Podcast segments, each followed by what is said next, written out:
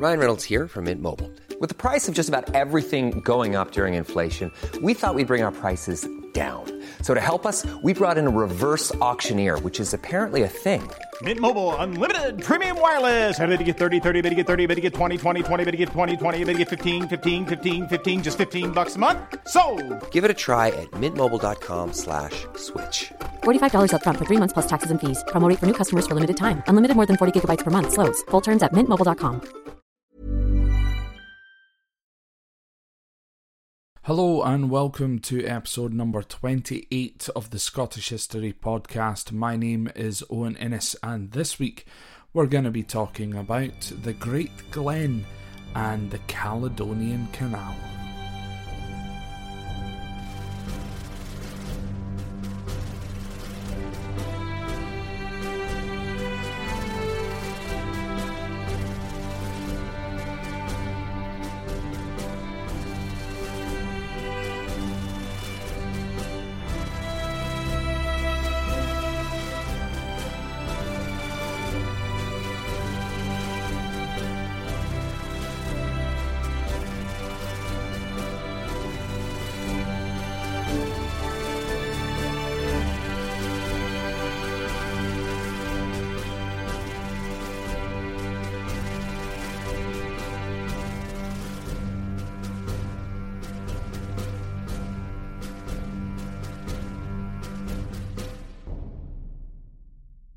The Great Glen is a 62 mile or 100 kilometre long valley that splits the Highlands of Scotland into two. Technically, the northern side of the glen could be considered a separate island due to being separated completely by water. The glen spans from Fort William, or Inverlochy to give its original name, in the west of Scotland to Inverness in the east. The west coast of Scotland boasts the Atlantic Ocean, whilst the east coast is the North Sea. The glen was formed around the Great Glen Fault around 490 million years ago due to the collision of the Laurentia and the Baltic tectonic plates. This actually has us with two differing land masses between the northern side and the southern side. For example, the rock types found on the northern shores and hillsides at Loch Ness are the exact same as those found in the Catskill mountain range in New York State in America. Due to glaciation, the glen was carved and the meltwater formed freshwater lochs throughout the glen. These lochs are Loch Lochy, Loch Oich, and Loch Ness. From the west, the Atlantic Ocean enters the glen into a seawater loch called Loch Linnhe, which means the pool. The loch in total is around 30 miles or 50 kilometres long. To continue through the Great Glen, though, I have to now introduce you to the Caledonian Canal. Before the Caledonian Canal was built, the only way for ships to sail from the west coast to the east coast of Scotland was up and around the top of the country. The west coast is notoriously windy, and even worse is what's known as the Pentland Firth. This lies to the extreme north of mainland Scotland and south of the Orkney Islands. The Pentland Firth is where the Atlantic Ocean and the North Sea meet each other, and sailing conditions there are often treacherous. So, in the 19th century, it was decided that the Great Glen should be utilised as a shortcut to allow trade ships to sail through from west to east, or, of course, vice versa from east to west. After a few failed attempts, a man called Thomas Telford, a well renowned engineer, was asked in 1801 to investigate the issue of emigration in Scotland, which obviously we know by now was due to the Highland clearances commencing 50 years prior. He consulted many people and stated in 1802 that he could employ local Highlanders and build a canal in just seven years through the Great Glen, whilst utilising the lochs within the Great Glen, and with it re stimulate the fishing and agricultural industries in the, in the area, therefore keeping local Highlanders from emigrating. On the 27th of July in 1803, an Act of Parliament was passed, and Thomas Telford was awarded the task of designing and building the waterway. The construction started at both ends to ensure that materials could be brought via the completed parts of the waterways to complete the bits in the middle. Now, the way in which I'm going to be talking about the Great Glen and the Caledonian Canal is from west to east. So we're then going to be starting from Loch Linnhe in the west at Corpach. The canal sits 64 feet or 20 metres above sea level. The boats, therefore, are raised through a series of eight locks, which are called Neptune's Staircase. Before mechanisation in 1962, it would take up to 12 hours for a boat to use just these locks, but now it takes only 90 minutes. Once at the top of Neptune's staircase, you enter the longest continual part of the canal and arrive eventually into Loch Lochy, which means the Lake of the Dark Goddess or Dark Water. Loch Lochy is around 9 miles or 15 kilometres long and reaches a maximum depth of 531 feet or 162 metres, and it is the third deepest loch in Scotland. The loch is said to contain a kelpie or mythical water horse that would overturn boats sailing on its surface. The famous clan battle, the Battle of the Shirts, was fought nearby in 1544. Now, we will cover this battle in a future episode of the Scottish History podcast. Upon exiting Loch Lochy, you pass through another two canal locks at Laggan, or the hollow at the field of the ridge, which leads you onwards to Loch Oich. Now, Loch Oich itself is four miles or six and a half kilometres in length and is only 154 feet or just 47 metres in depth. This is even after the water level was raised by Telford during the Caledonian Canal's construction. Loch Oich, however, does count as the highest elevation of the entirety of the Caledonian Canal at 106 feet or 32 metres above sea level.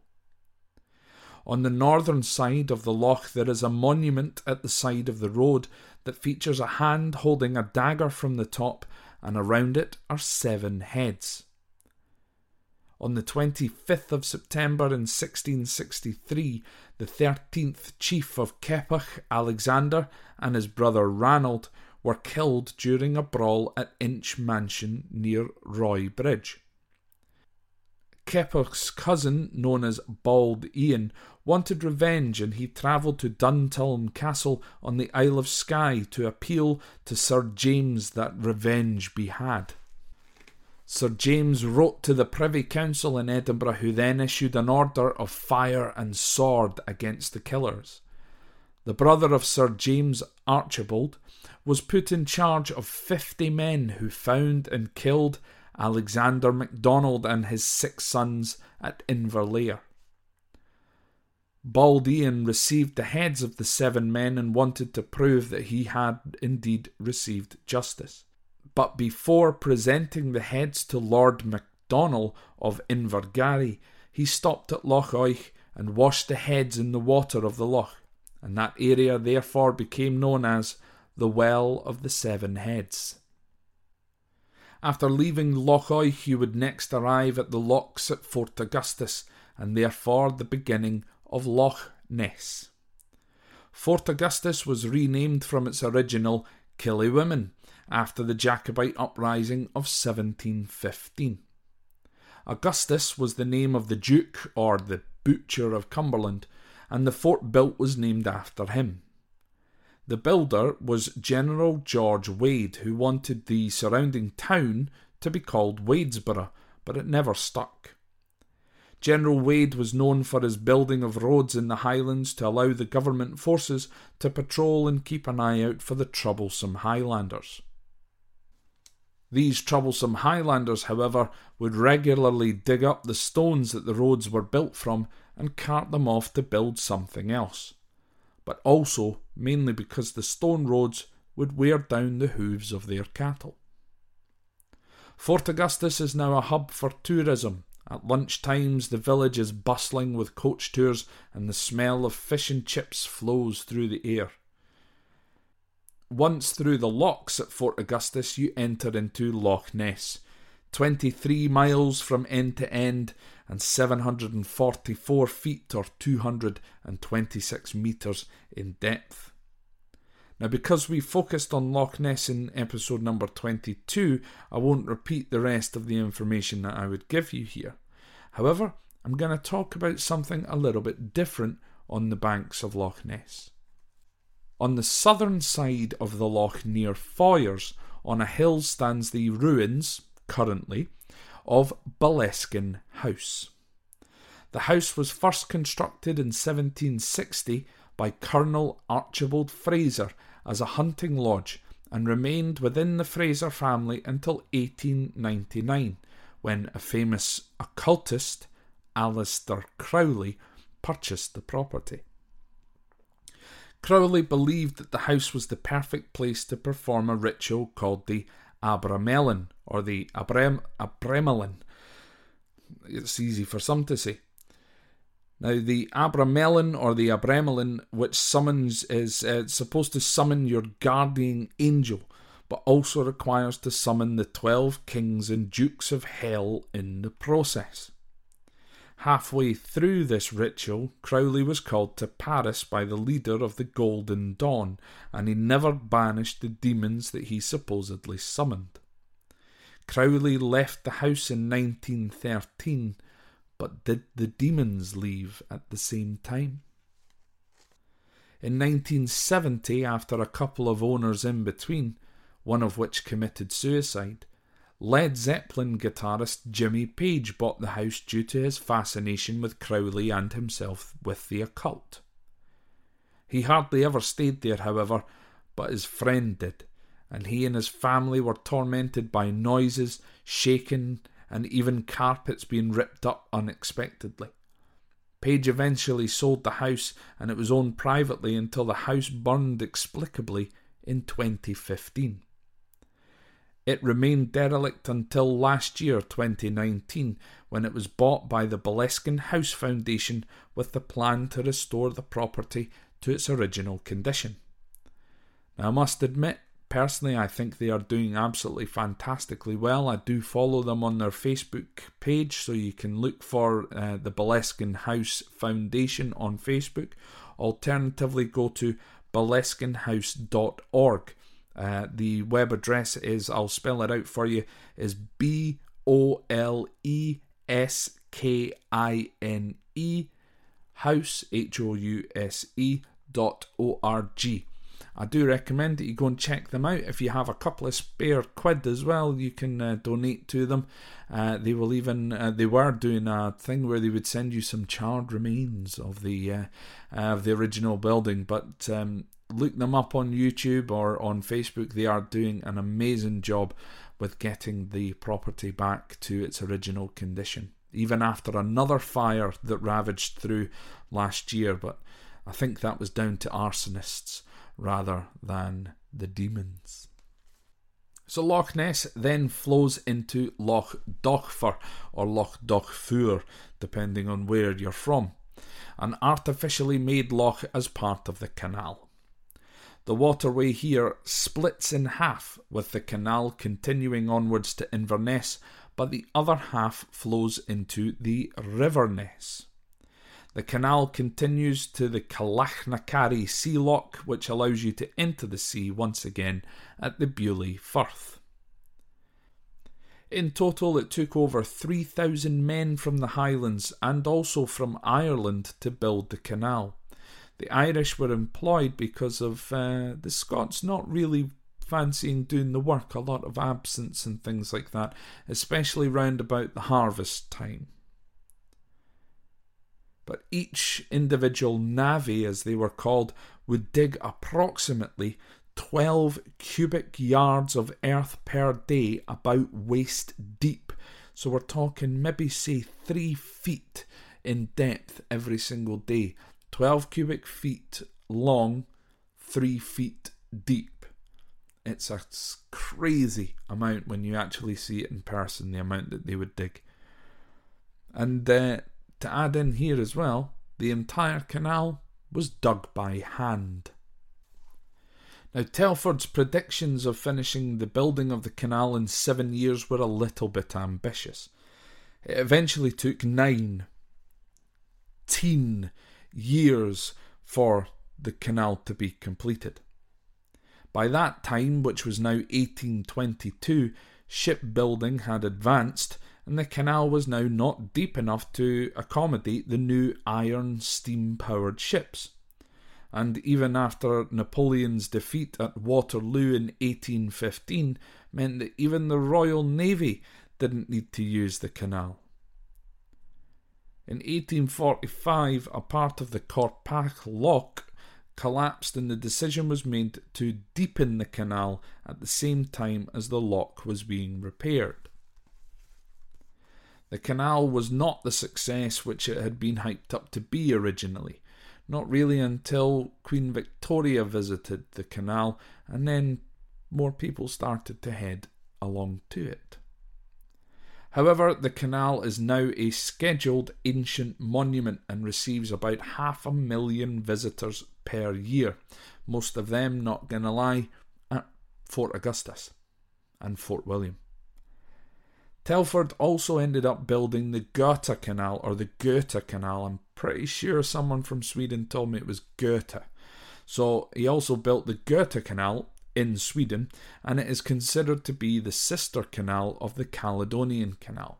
If you visit uh, the Caledonian Canal at both Inverness and at the other end at Corpach at um, Neptune Staircase, uh, you will see the Scottish flag, I believe a Canadian flag, because I think he also built a canal in Canada, um, and of and the Scottish flag.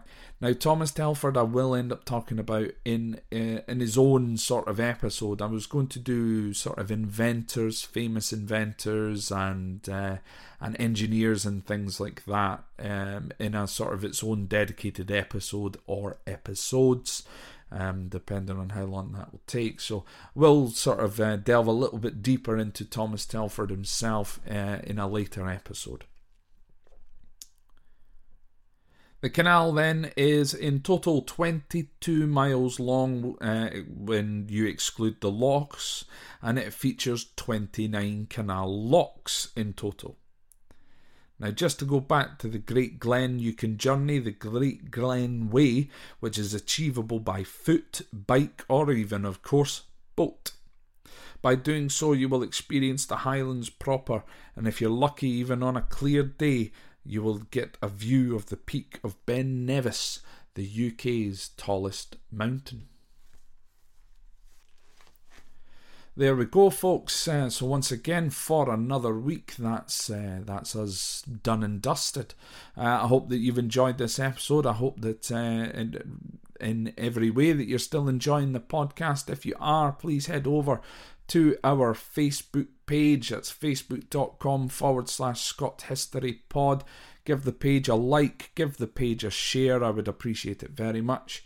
Uh, getting a lot of likes on the, or a lot of followers, I should say, on the Twitter page. Um, annoyingly, I'm not that good with the Twitter.